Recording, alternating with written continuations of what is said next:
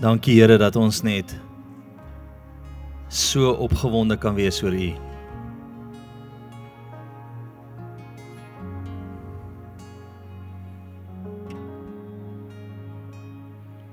Ons is opgewonde oor ons koning. Ons is opgewonde oor die leiding van die Heilige Gees. Ons is opgewonde om kinders van die lewende God te wees vandag. Ons het 'n verwagting in U, nie in mens nie, maar in U. Dankie Here dat as U vir ons is, wie kan teen ons wees? Here, ek kom bid dat ons sal wegraak in U teenwoordigheid vandag duidelik van U sal hoor. Jesus. Jesus, Jesus, Jesus. Kom lei ons na daai plek toe, Here, waar Jakob was. Waar hy met U geworstel het en met U gesels het en en U nie wil los tot U met hom praat nie. In Jesus naam vra ek dit. Amen. wil net vir die dames baie geluk sê met gister was 'n amazing event gewees. Ek uh, ek is moeg en ek het nie gedoen wat julle gedoen het nie. Ek was net hier saam met julle. Daai is daai is uitputtend. Ek besef nou net hoekom die Here soos Adam en Eva soos 'n man en 'n vrou gemaak het. Ek weet nie hoe een man meer as een vrou kan hê nie. Ek sit hier voor ek sê vir myself, jy gaan nie daai stupid joke vertel nie. En toe vertel ek dit regtig. Ja, girls, well done. Um ek dink ons het hoe laat begin? 9uur en ons het hoe laat klaar gemaak? Ja, dit was 5uur, 6uur. En die Here was die heeltyd hier gewees. Dit was so so amazing. Um wat cool is is oor die 400 vrouens, nou nie almal op kampus nie. Ons was 'n 230 girls hier gewees daar iewers en uh online van Walvis Bay tot Mpumalanga, paar plekke daar tot uh Caledon reguit deur oor die 400 vrouens wat gister deel was. Ah, is die Here nie goed nie.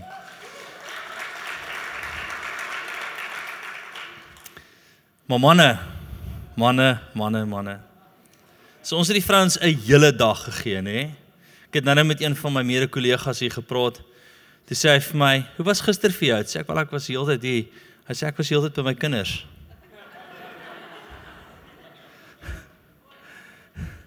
mooi, mooi, sy deel, né? Nee, sy deel. Maar onthou die man het nou gesaai, dames, 'n hele dag kinders opgepas en onthou ons het nie 'n manne konferensie nie. Dis 'n verkeerde woord. Ons het 'n manne braai. Dis 'n uur of 2 en is klaar. OK. So ek wil graag hê dat jy jou man sal release vir daai uur 2 ure. En ehm um, die dames het wel vir my gesê hulle wil net dit verstaan.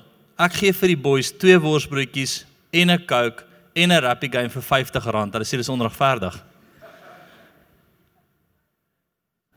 Maar in 'n geval. Kom ons kom by die offergawe skrif en dan sal ons verder gesels oor die man wees die konferensie wat voor lê. Die braai. Kom ons net net 'n braai. Konferensie klink so konferensiedag. Braai. Braai, rappie, Jesus. Amen. Ek weet of daai saam kan gaan al ooit in jou lewe nie, maar ek gaan jou wys dit kan pas by mekaar, nê?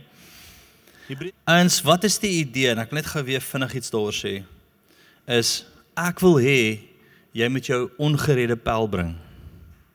Hom sê Jesus, jy moet daai groot skerm by die kerk sien. Ons gaan rappie kyk. Jy bring hom, ons kram by Jesus uit. Dis die deal. OK. Johan Andrei is 'n amazing evangelis. Ek ken hom nou persoonlik, ons het al lekker saam gekuier. Um en hy het 'n salwing om verlore ouens by Jesus uit te kry en in hulle in te bou. So jy gaan boeke kaartjie, kry sommer vier van jou pelle, nooi hulle, sê vir hulle kom saam, boereworsrol, rappie en dan tussendeur dan klap ons vir hom kliphard met Jesus. OK. Hy gaan nie uitkruip gered. Ek beloof jou dit, OK? Sê die rappie is net, ons gaan rappie kyk. Maar dis net 'n 'n lokpleistertjie. OK, so nooi 'n pel vir 'n amazing rugby game. Dalk jou money hier nie, hy's ongereed sê vir hom liefie, daar's 'n amazing rugby game by die kerk. Can you believe it? Jy gee vir hom 'n kaartjie, jy stuur hom en ons sal hom by Jesus uitkry en jou huis sal nooit weer dieselfde wees nie. Fantasties. So dis die plan agter die hele ding. En dan om saam met jou rappie te kyk en te braai ook. Daai daar's net ekstra. So kom ons praat gou vinnig oor wat ek voel die Here vandag wil doen.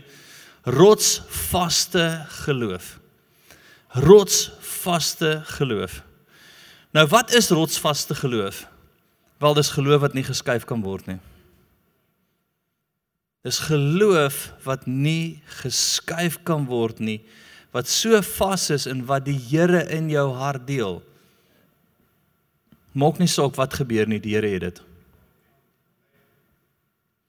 My vraag is, hoe gaan dit met jou geloof op hierdie oomblik?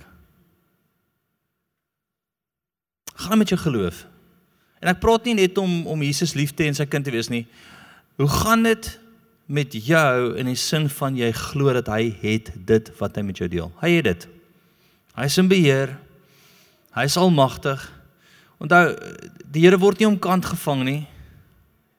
Nê? Nee, hy is nie skielik verras deur die wêreld se koppe wat afval nie. Hy dit verras hom nie. Hy is dieselfde gister, vandag en môre. En as hy vir jou woord gegee het, is dit vas. Jy moet net vas wees aan daai woord. En terwyl ek vir julle bid, toe sien ek geloof op steroids. Steroïdes. Op kikkers. Ek weet nie wat jy dit wil noem nie. Daar's 'n slegte woord. Maar ek wil hê jy moet sulke geloof teenoor die Here in hierdie tyd. Geloof wat onwankelbaar is, wat nie geskuif kan word nie, wat geanker is op hom en niks maar niks kan jou beweeg daarvan af nie. Want daai tipe geloof in hierdie tyd maak die hemel oop. Die Here het gesê ek doen maak nie heeltemal sin nie, maar ek gryp hom en ek hou hom en ek het hierdie wete dat ek weet dat ek weet in my hart hy het dit. En dis wat ek wil voel hy wil vanoggend vir jou doen. Wat gaan gebeur is ons is 'n kerk wat bekend is vir geloof. As die Here met ons praat dan doen ek dit. Ek sê dalk nie altyd vir jou alles wat ek gaan doen nie, want jy het nie altyd die geloof daarvoor nie, maar ek gaan verseker daarvoor. En as volgende week gebeur daar iets en almal is so, "Hoe het ons hier gekom?" As ek sê, "Moenie worry nie, ek en die Here het gepraat daaroor." Hy het dit. Ek wil jou nooi na daai plek toe. Geloof is 'n gawe. Wil dit verstaan?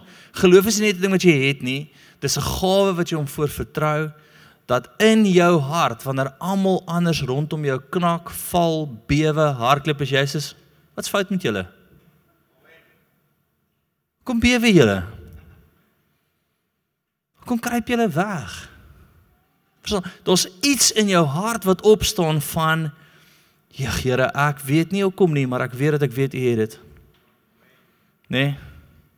Ek dink nie te veel oor alles wat in my lewe aangaan nie.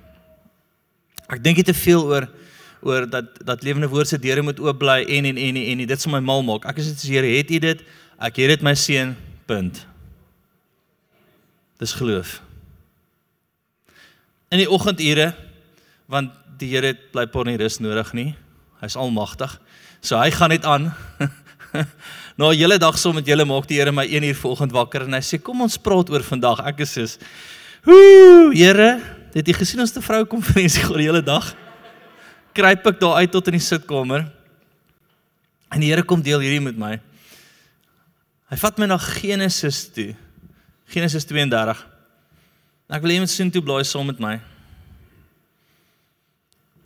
En hy vat my na Jakob toe. Skelm Jakob, né? Nee, sy naam bekend dat hy eintlik skelm was. Hoe hoe was hy skelm? Die wat nie weet nie, hy het Esau se eersgeborene reg gesteel van hom nê? Nee. Hy het die seun van die Here eintlik by Esau gesteel. En hy vind homself op 'n situasie waar dit terugbetalingstyd is. So wat gebeur in hierdie stuk? Baie interessant. So Esau is op pad na hom toe met 400 man. Nie 'n teepartytjie nie. 400 man op perd. Hy het sy hele gesin by hom. Esau het nie sy gesin by hom nie. Dis nie sy vrou wat hy nou wil voorstel aan sy boetie wat skelm was nie.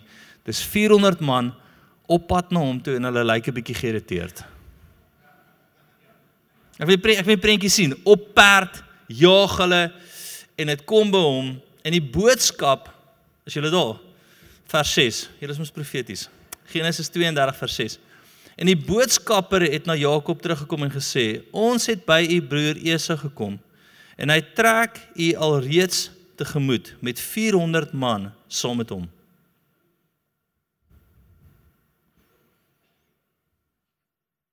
Nou wat ek ge, wat ek al gehoor het van Esau is hy het nie mielies geplant vir 'n lewe nie. Hy het gejag. Ook nie met 'n groot jaggeweer nie, met 'n boog. So hy hy hy kan skiet, hy kan baklei. Dis een van daai malkoppies, nê, op pad na sy broer toe, geïrriteerd. Maar kyk, vers 26, gaan net vir 'n bietjie verder af. Nou Jakob is bang. Hy maak dit duidelik, hy's bang, hy begin planne maak, nê? Nee, soos ons baie keer in vandag. Ons maak 'n bietjie planne, jy's bietjie bang, jy's bietjie onseker. Hy sê hy gaan sy hy gaan sy hy gaan sy vrou en die kinders lank oorstuur rivier tot hulle uit uit die geveg uitkom. Hy split hulle op. Hy hy hy keer tot skaap uit en sê hy gaan die skape lank vooruit jaag vir hom wat hy net 'n geskenk het en dan jaag ek vir hom beeste en dan jaag ek. So hy maak al hierdie planne. Maar in in die middel van dit, hoe snap Jakob iets? In die middel van van, van hierdie hele storie. En ons iets wat jy vandag moet snap. Daar's iets wat jy moet verstaan. 'n Liggie gaan aan en vanoggend toe ek bid, toe vat die Here my na hierdie stuk toe. Dis nie voorberei nie. Ek het klomp ander goed voorberei en ek ons gaan nou daarby kom oor geloof, rotsvaste geloof. En Jakob ontmoet die engel van die Here. Nou kom ons sê daar's 400 ouens op pad na jou toe wat jy dink baie geïrriteerd is met jou wat jou dalk gaan doodmaak. Wie sal dalk vlug? Dis net 400. Wie sal dalk net aan die ander kant toe gaan? Nie Jakob nie. Hy sit 'n hele aand by die engel van die Here en al wat hy vir die engel sê is bless my. Hy gryp die engel van die Here die sy vrou en kinders stuur hy oor die rivier en hy klomp moes wat hy doen maar toe die, die Here gryp toe sê hy ek los u nie tot u my seun nie. Met ander woorde ek soek rotsvaste geloof. Praat met my release 'n woord oor my gee my iets wat ek kan kan vashou soos nog nooit tevore nie. Jy gedink aan? Die hele aand hou hy die Here besig tot die Here vir hom sê, "Oké, okay, oké, ek moet nou gaan." Né? Nee? Ek moet nou gaan. Dis daglig, ek ek moet nou gaan. En hy sê, "Ek gaan nie nie los nie. Ek soek 'n ek soek 'n seëning van U. Ek soek iets wat U vir my gee wat my so gaan anker in hierdie tyd dat niks weggevat kan word nie." Skien die storie die Here slaan hom op die heup, die engel slaan hom op die heup en hy sê ek seën jou en ek gee vir jou 'n nuwe naam. En in die toe die Here my wakker maak en hy gee vir my hierdie stuk en hy vat my direk sien toe. Hy gee vir my spesifiek Genesis 32 en hy sê lees daar. Toe besef ek dat die Here jou vandag na vat na 'n plek toe wat hy nie bekommerd is oor die 400 wat jou storm nie. Hy nie bekommerd oor die leeu's wat wat rondom jou bymekaar kom of die geleide oor. Verstaan? Hy het, het nie 'n saak om hier nie. Al wat hy wil hê is Kom ek en jy worstel 'n bietjie. Kom sit by my tot jy 'n woord kry wat ek sê en jou anker in 'n rotsvaste geloof.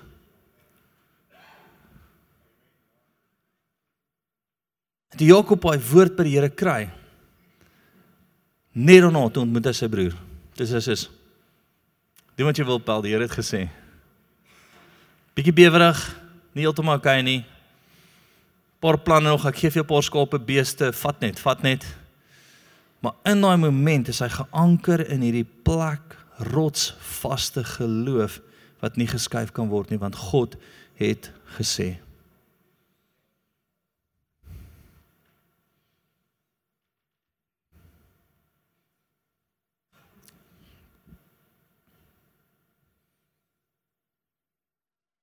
Maar los die vir die Here gesê ek gaan u nie laat gaan tot u nie vir my woord gee nie. Nee, nie lelik nie, nie nie arrogant nie. Sê Here, want onthou nou net, dis anders. Hy wil vir jou woord gee. Hy wil met jou praat. Hy wil iets vir jou deponeer wat hy vir jou sê, ek praat nou met jou. Los jy hom net gegryp op 'n mooi manier. Gelê en gesê Here, ek gaan nie uit hierdie vertrek uit al vat dit my 'n week tot u met my praat nie. Nou jy sê almal gaan dink ek's 'n malkoppie. Dis oukei. Okay. Bosje, ek bid. Dis al 3 dae, ek weet. Gaan die Here nie los nie tot hy vir my 'n woord gegee het en vasgemaak het en geanker het en rotsvaste woord vir my gedeponeer het nie. Ek wil net verstaan die gebed wat jy geleer het om te bid vir kos is nie die gebed wat jy nou gaan deurtrek in hierdie tyd nie. Die sonneskoolletjie wat jy kan onthou in jou kop wat jy nou quote as jy in 'n moeilike situasie kom is nie wat jy gaan deurtrek in hierdie situasie nie. In hierdie tyd het jy 'n woord op die rots nodig. Geanker.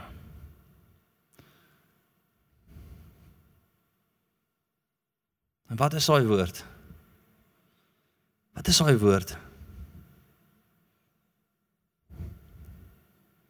Rots vaste geloof. Gaan van Hebreërs toe. Ons gaan sommer bo begin.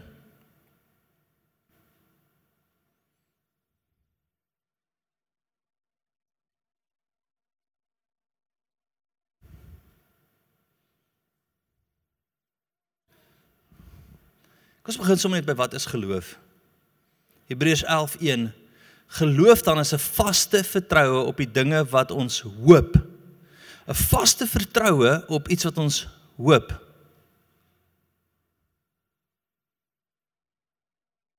‘n Bewys van die dinge wat ons nie sien nie. 'n Bewys van die dinge wat ons dis nie sien nie, dis 'n hoop, maar daai hoop gebeur net uit 'n plek uit waar jy by die Here sit en hy deel iets met jou en jy is soos Come on. Het gesien toe ek vir hulle gebid het? Ek het jelly bene gesien. En hoe ouens se bene begin bewe en die Here sê kom net na my toe. Kom sit by my. Kom hoor by my. Vervloek is die man wat op mens vertrou. Jy kan nie nou jou chommy hoor en by hierdie ou hoor en by hierdie hierdie ou wat nou vir jou vooruitspel waantoe alles gaan en die ekonomie. Jy, jy dis vervloek.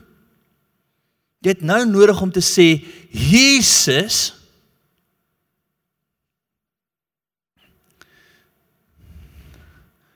Wie dink die Tweede Wêreldoorlog was chaos geweest? Nee, weet al daai flieks gekyk wat hulle die Tweede Wêreldoorlog vir jou wys? Daai is daai is crazy. Almal skiet op almal. Ek dis net mal. Wel, daar was een land wat nie geskiet het nie. Swede. Wat het hulle gedoen? Hulle het vir almal gesê, Ons sê hulle geldjies uit te verdeel op mekaar skiet. Nee. Bring aan Switserland, whatever.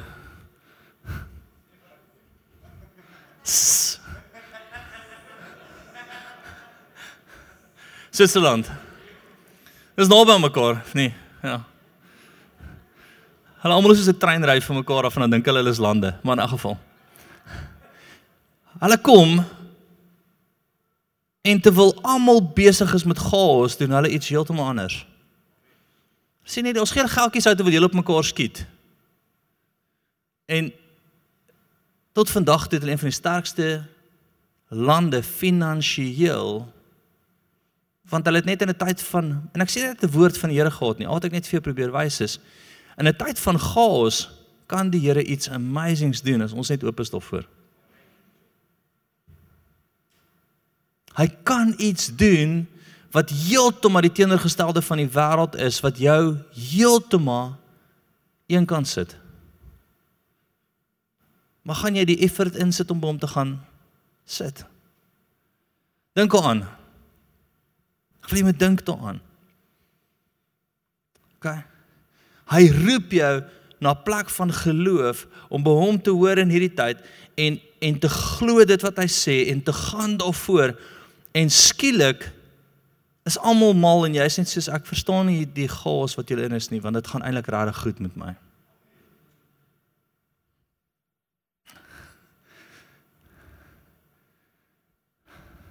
Gaan van Romeine 10 vers 17 toe.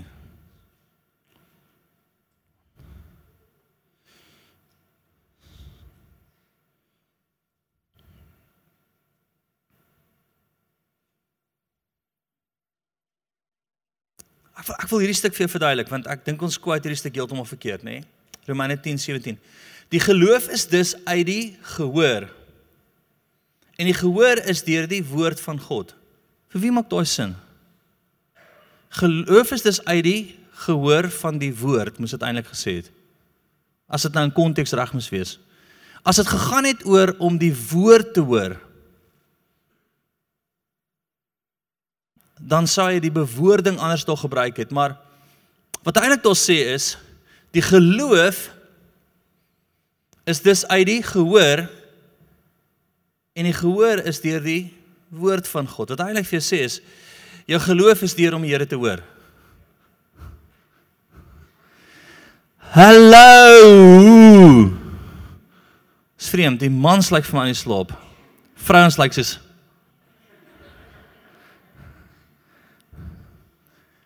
Jou geloof is deur 'n woord by hom te kry. 'n Ankerwoord wat jou vasmaak wat hy sê, ek het gepraat. Ek wil jou strek na 'n heel ander plek toe, kerk. Ek wil jou strek na 'n plek toe waar jy die Here hoor ontmoet, geanker is in jou gees weet dis wat hy nou sê.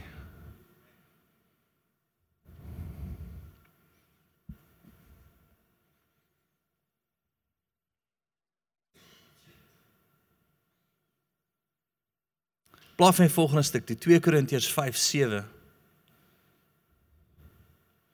Daar's geloof wat opbou in die vertrek nou. Moet dit nie een kant toe stoot nie. Moenie te veel dink daaroor nie. Maak jou hart oop dat die Here vir jou kan gee in hierdie tyd. Met jou kan praat in hierdie tyd. Jou kan anker in hierdie tyd. 2 Korintiërs 5:7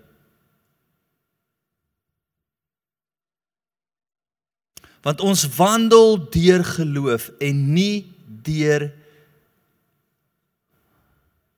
aanskouing nie.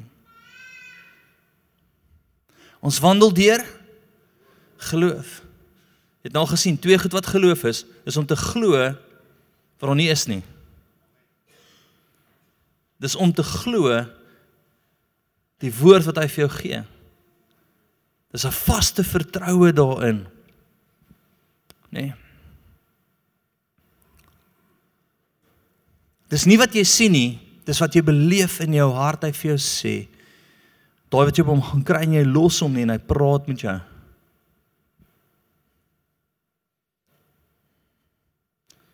Haf na Judas toe.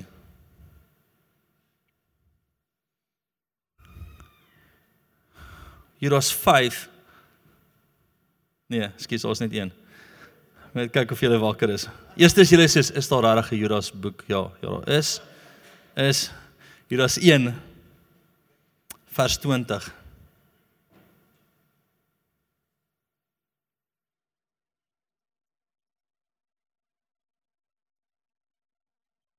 OK. Hoe dit hy sê.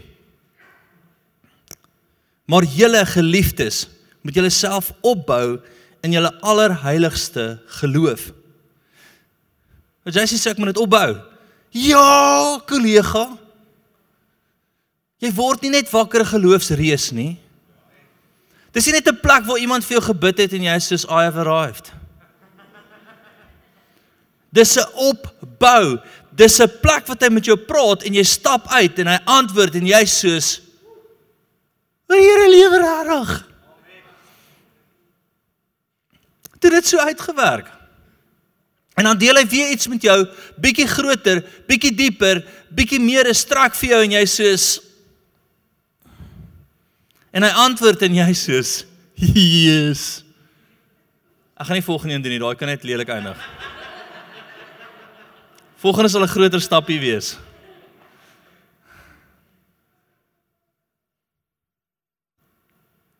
Daar's iets wat met opbou. Jy kan dit net by hom kry. En soos jy dit by hom kry, stap jy.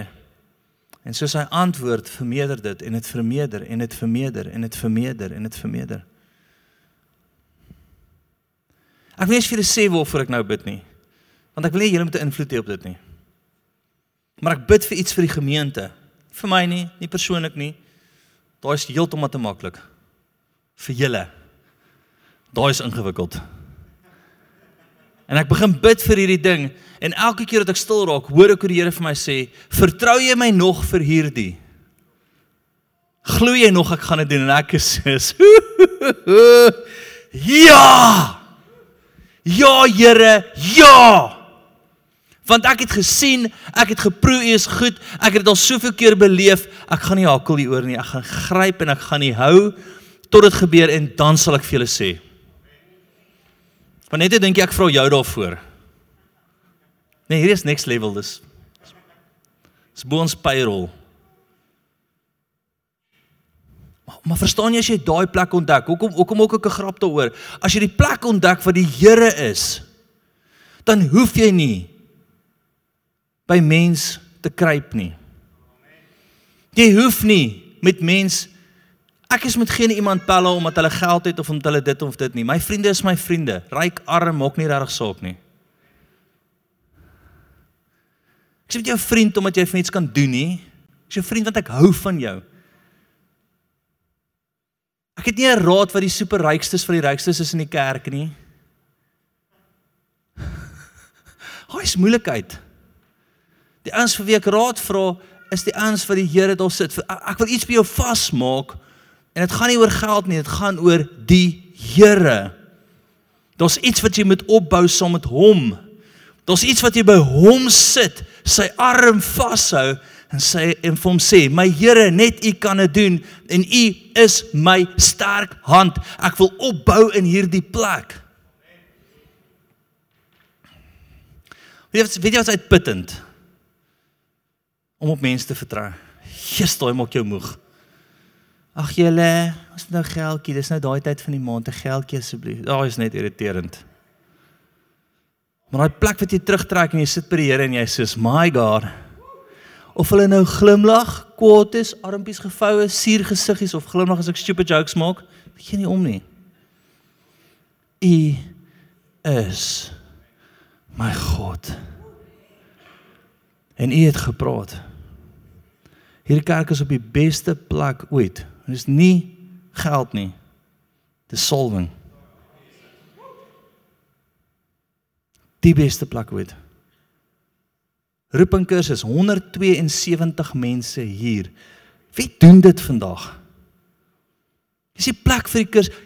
Hulle almal staan so om om om om nou wil ek 'n prakties doen. Dis nie 'n plek in die mure vir almal om te staan soos die Here wil beweeg nie. Salwing. Hy sy teenwoordigheid, gehoorsaamheid aan sy stem. Dis wat opbou hier. Oor die 400 vrouens betrokke by 'n vroukonferensie in Afrikaans. Dis nie Engels, almal kan kom nie. Afrikaans. Nee. Sondag aand, ag ek weet nie iewers in die week. Sondag aand nie die pastors hoeveel hoeveel hoeveel kerke was 20 hoeveel was hierso 15 20 16 19 4 15 15 ander kerke se pastoorsvrouens. Verstaan jy om te lees ek Afrikaans sê ek vir hulle hierdie maak net nie sin in Engels nie. Ek gaan dit lees en vir julle verduidelik. Is dit oukei okay? Afrikaans. In Afrikaans het ons 'n massiewe impak. Wat wil ek vir jou sê? Daar's iets wat met opbou Jy kan nie na die ou langs jou kyk nie. Jy kan nie na jou baas toe kyk nie. Jy kan nie na jou ouers toe kyk en dink jou erfporsie gaan amazing wees nie. Nê? Nee? Dis van jou wat so onderlag. Kry jy oop die Here. Kry jy oop die Here, waar jy hom vasgryp en sê, "My God."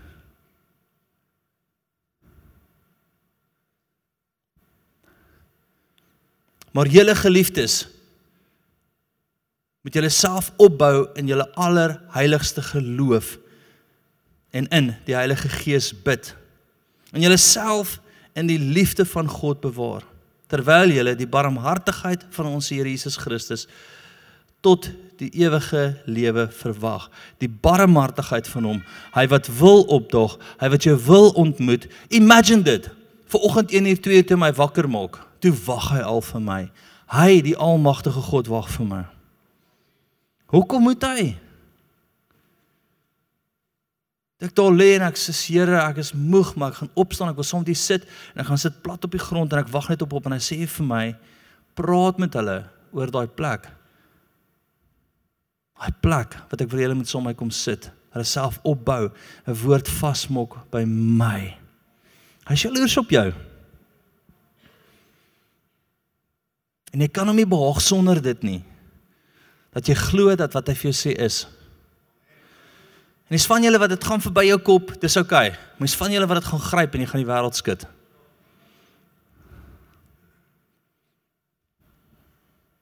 Gaan vir saam na Markus 9 toe.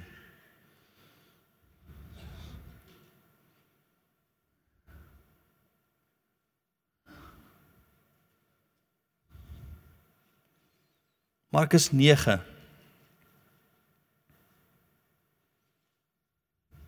vers 23.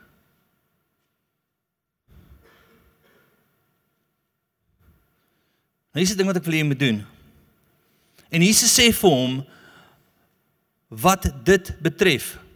As jy kan glo, alle dinge is moontlik vir die een wat glo. Alle dinge is moontlik vir die een wat glo. Ek wil dit omdraai en sê alle dinge is moontlik vir een wat glo en 'n woord van die Here het. 'n onwrikbare woord, 'n woord wat nie geskuif kan word nie. Hoor dit sê die ou net na dit. En dadelik roep die vader van die kind met trane uit en sê: Ek glo Here, kom my ongeloof te help. Ek sal baie keer net by die Here sit en dan bewe ek so bietjie. Dis nie om te koud kry nie, dis net ons doen groot goed. Sê ek Here, ek glo. Jesus help my net. Net vir 'n oomblik. Praat net weer. Raak net nou my hart aan met u hand. Raak my hart net nou aan. Lig my geloof net op en die volgende oomblik kan ek voel hoe kom hy reg rondom my. En hy sê ek het jou. En ek voel dit.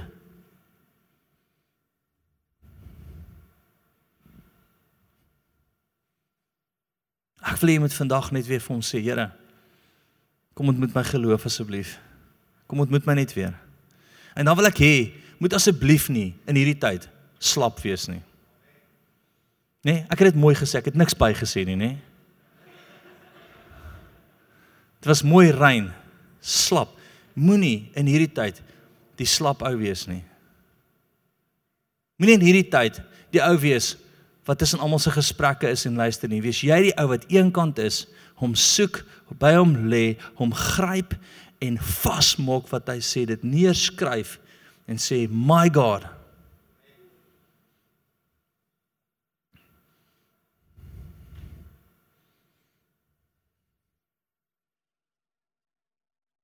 Galasiërs 2:9 Haf my sien toe. Skus 2:19 ek jammer.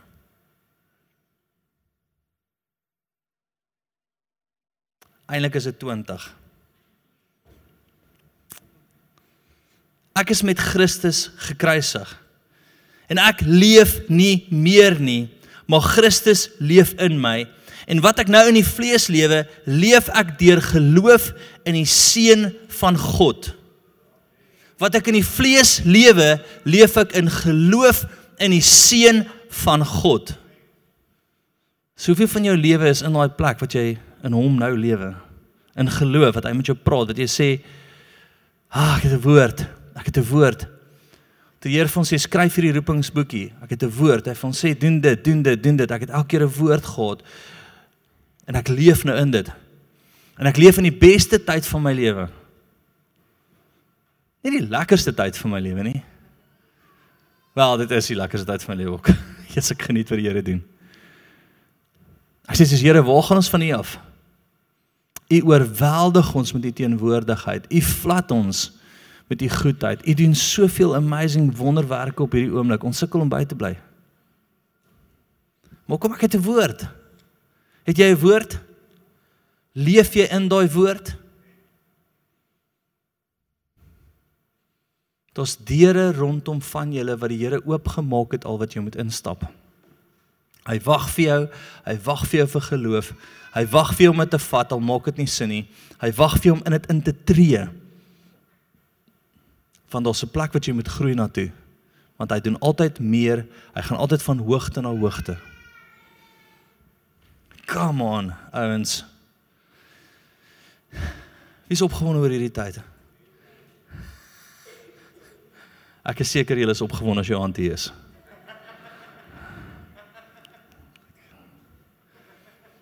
Nee. As ek vir jou vra, die ou se hand wat eerste opgaan, kry 'n naweek by 'n woonstel op die see. Jy het 'n naweek by 'n woonstel op die see. Kom na my toe. Baie dankie. Hoe het sy hand opgegaan?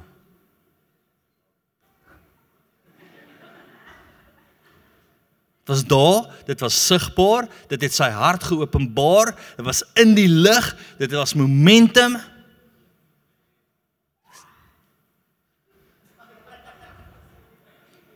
En, en dalk as jy net humble groot gemaak, kom kom oor dit. As dit by die koninkryk van God, jy's te laat, jy's te laat, ou.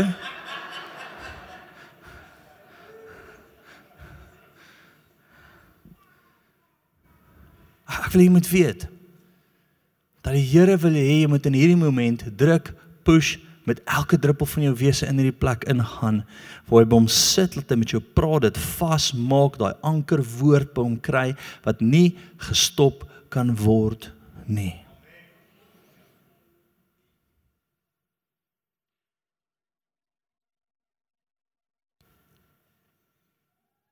Efesiërs 3:14, gaan vir my sien toe. Hierdie is die skrif wat ek mee afsluit. Dink ek.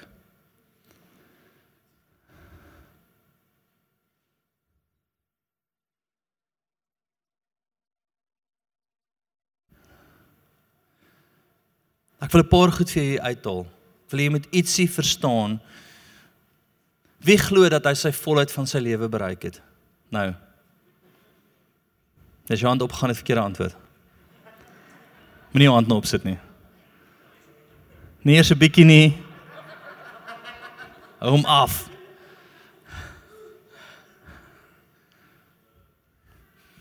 Weet jy hoe amazing is die Here? Dat niks anders gee meer vir my vreugde as hy nie. Ja, my vrou is amazing en en ek yes, ek love haar nie. Sy gee vir my regtig vreugde. Sy is so amazing, maar dis omdat sy ook in daai plek is kyk net al sy glimlag en ek sê Jesus jy's net jy's net jy's net mooi. Mooi hart, mooi alles. So ek sê nie niks anders gee vir my vreugde nie, maar maar daar waar ek 'n woord het, ek het 'n woord oor haar in my lewe gehad en ons is saam en, en ek het 'n woord oor wat die Here doen. Ek is omring deur vreugde. Dis nie maklik nie. Jesus, maar dit is lekker. Ah. Beste tyd van ons lewe. Beste tyd van jou lewe lê nog voor as jy hierdie verstaan wat ek vandag vir jou sê. OK. Om hierdie rede buig ek my knie en ek het so 'n bietjie ekstra daarby gesit vir jou, nê, nee? net vir vandag, bietjie ekstra vleis. Efesiërs 3:14. Om hierdie rede buig ek my knie voor die Vader van ons Here Jesus Christus. Buig my knie. Ek buig my knie. Ek gaan na daai plek toe wat ek voor hom gaan lê. Ek sit gisterand plat op die mat voor hom. Plat. Ek sê Here, come on. Kom ons gesels. Kom ons gesels, praat my, wat wil jy vandag doen? Buig jou knie. Van wie ek elke geslag in die hemel en op die aarde sy naam ontvang. Jy het sy naam ontvang. Elke geslag ontvang sy naam. Hulle het 'n keuse wat hulle daarmee doen. Ek kry deur die aand 'n boodskap van my dogtertjie, Lala. Sy's 12. Sy's so lank soos ek. 'n Bietjie korter. Sy dink sy's lank. Sy sê pappa, wat doen ek? Een van my maatjies is laerskool en hy is homoseksueel.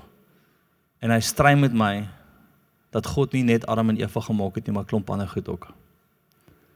En hierdie oggendure lees ek al boodskap hoe sy hom teologies met soveel liefde aanvat en sy floor vir hom.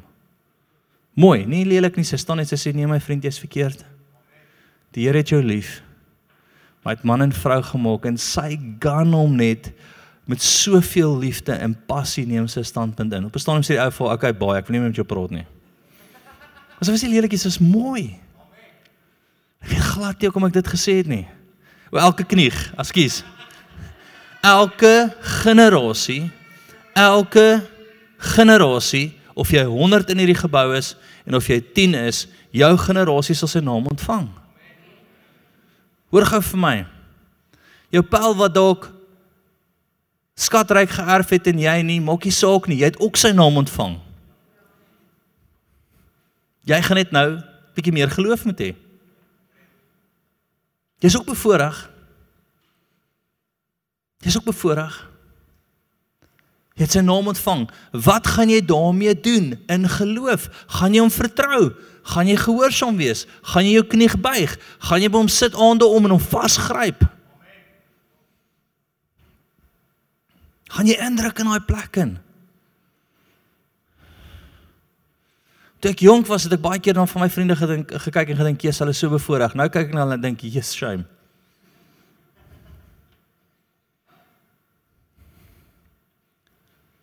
Want ek het die plek ontdek wat ek sy naam gekry het en hom kan gryp, kan vashou en hy doen goed wat vir ewig iets gaan tel.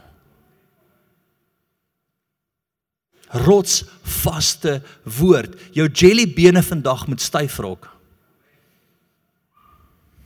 Hoor wat hy so sê. Van wie elke geslag in die hemel en op die aarde sy naam ontvang, nê? Nee? Hy ouetjie wat gisterond met Lalla redeneer, lang gesprekke en sy het so mooi en liefde met hom gepraat. Het sy naam ontvang. Dis sy keuse wat hy daarmee gaan doen. Dat hy aan julle mag gee na die rykdom van sy heerlikheid om met krag versterk te word deur sy gees in jou innerlike mens. Ek wil skree, nê, maar ek gaan nie, want dit is ongeskik. Maar verbeel jouself ek skree nou op jou. Jy het 'n innerlike mens wat versterk moet word in hierdie tyd uit 'n woord van hom wat jou op 'n rots gaan sit wat jou in 'n ander rigting gaan vat as al die ander mense. Hulle gaan van die rots afval Jy gaan op die rots staan en sê My God. Come on. Come on. Dan moet iets versterk in jou vandag. Dan moet iets opstaan. Dan moet geleenthede wees wat jy vat wat almal te bang is om te vat.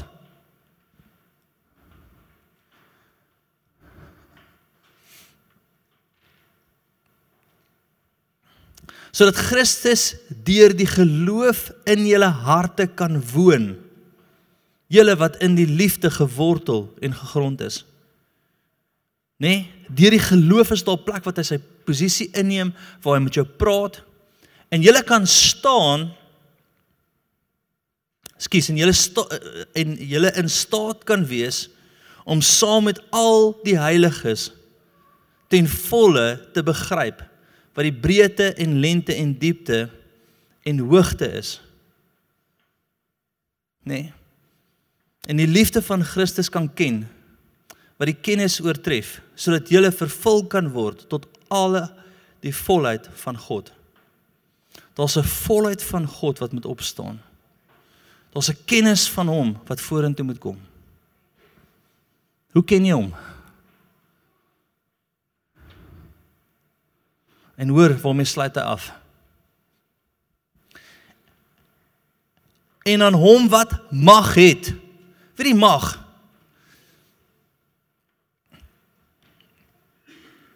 Kyk.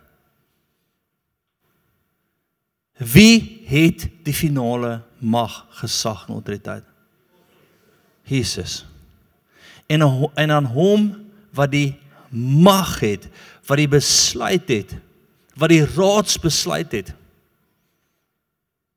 En aan hom wat mag het om te doen ver bo alles wat ons bid of dink volgens die krag wat in ons werk in ons werk in ons werk in ons werk ek wil jou irriteer met hierdie woord daar's krag wat in jou werk wat moet vermeerder daar's krag wat in jou opstaan daar's krag wat jy van krag tot krag tot krag tot krag moet gaan in hom in geloof deur te glo wat hy sê. Vaste en te gaan daarvoor.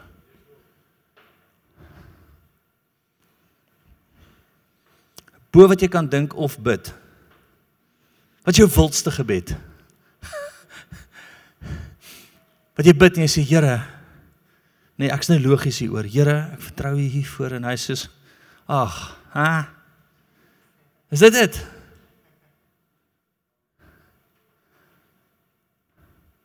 Here, ek vertrou U hiervoor en hy sê ag, kom man, kan ons net kan ons net iets doen wat wow is nie? Kan ons iets groters doen as jou vertroue nie? Hy het kapasiteit om ver meer te doen as wat jy ooit kan dink of bid. Volgens die krag wat in ons werk, gaan jy daai krag toelaat. As jy wakker, as jy wakker, gaan jy daai krag toelaat. Gaan jy hom toelaat? Gaan jy na hom toe gaan en sê Here vermeerder. En hoor gemooi vermeerder is baie keer glo jy maar dat ek dit wil doen? Ja nou doen dit. Here maar ek kan nie. Ek het nie gevra of jy kan nie doen dit as ek vir jou moet sê hoeveel keer ek vir myself al gesê het ek kan nie. Ek kan nie. Serieus ek het nie gevra of jy kan nie doen dit. Ok? Here maar ek kan nie. Great plek. Dis meer as jy kan dink of bid. Doen dit.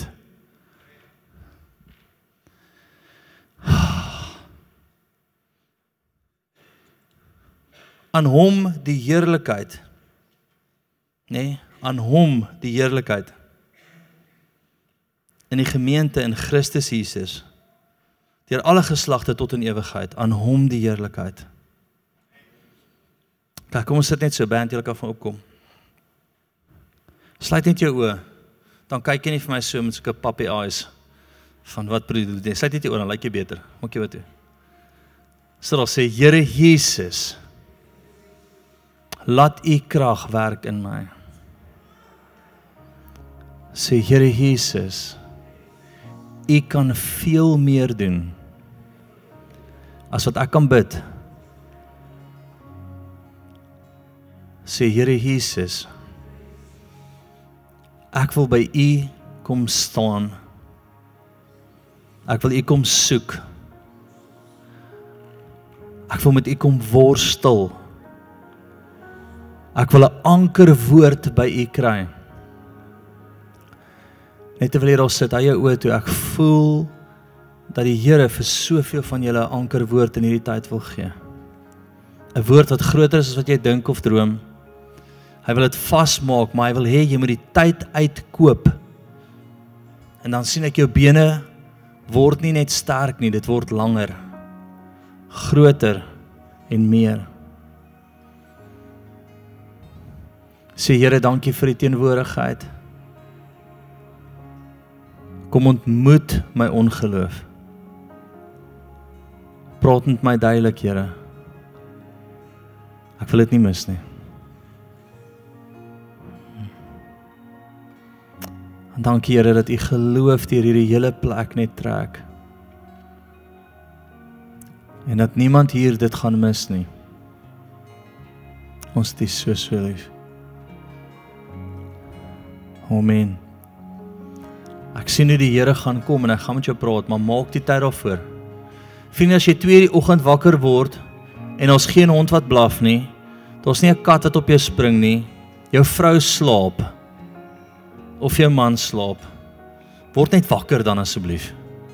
Dis teen toe aan die Here wat vir jou sê, kom sit by my. En dalk het jy net een slaapkamer in 'n kombuis. Gaan dan kombuis dan sit jy op die grond daar. Gaan toilet toe, dan sit jy daar. Kry net 'n plek en gaan sit by hom en sê Here, nou is dit ek en U. Anker my. Anker my. Anker my. Ek gaan U nie los nie.